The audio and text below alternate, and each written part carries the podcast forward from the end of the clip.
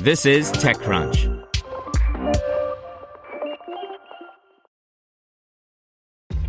This episode is brought to you by ShipStation.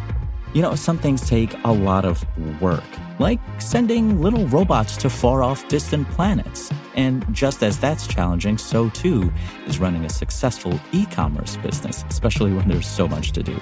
So I want to introduce you all to ShipStation.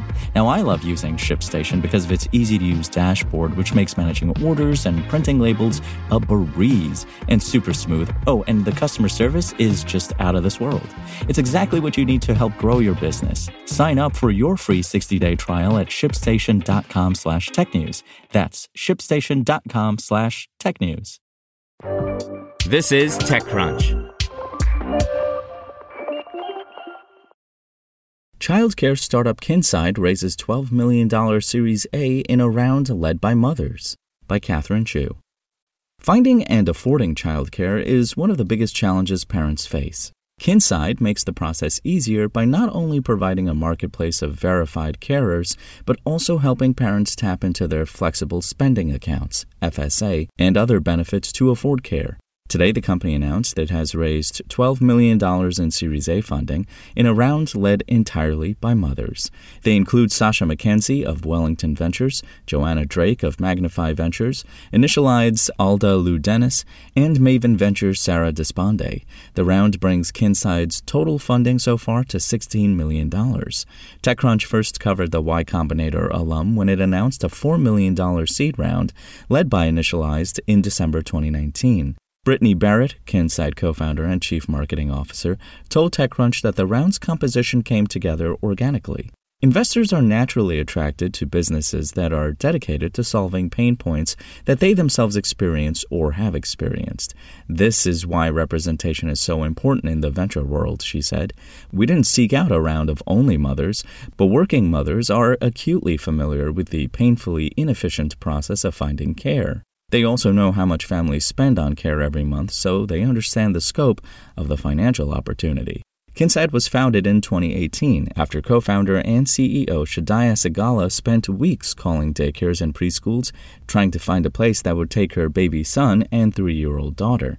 Since its launch in 2019, Kinside's marketplace has grown to thousands of childcare centers and is used by parents from over 3,000 employees who use it to search for open childcare spots and get pre negotiated tuition rates. To qualify for Kinside's marketplace, carers need to be licensed by the state and also pass Kinside safety vetting requirements. Barrett explained that the company worked with state licensing experts to develop a proprietary state by state vetting framework that evaluates years of license and visitation history and has a national failure rate of 5%.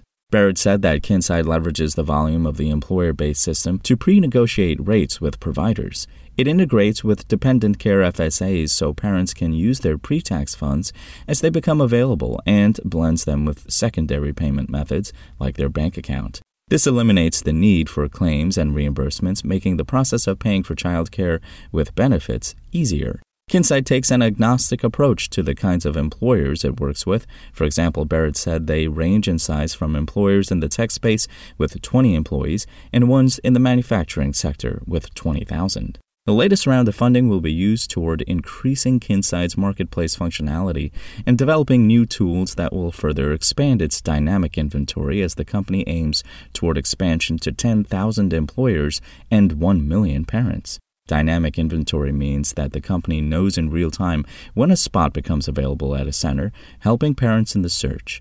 In the long term, Barrett said that Kinside plans to leverage that data to create the right amount and type of supply in the right areas, reducing childcare deserts or helping independent childcare owners expand to a second or third location. In a prepared statement, Magnify Ventures Drake said, Finding accessible, affordable quality childcare has long been an undue burden for working parents in the U.S., and the pandemic has shown a bright light on the critical importance to employers of urgently solving for employees' childcare needs. SpokenLayer. Want to learn how you can make smarter decisions with your money? Well, I've got the podcast for you. I'm Sean Pyles, and I host NerdWallet's Smart Money Podcast Our show features our team of nerds, personal finance experts in credit cards, banking, investing, and more. And they'll help you make the most of your money while cutting through the clutter and misinformation in today's world of personal finance.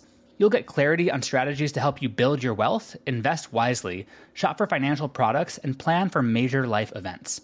Listen to NerdWallet's Smart Money Podcast wherever you get your podcasts.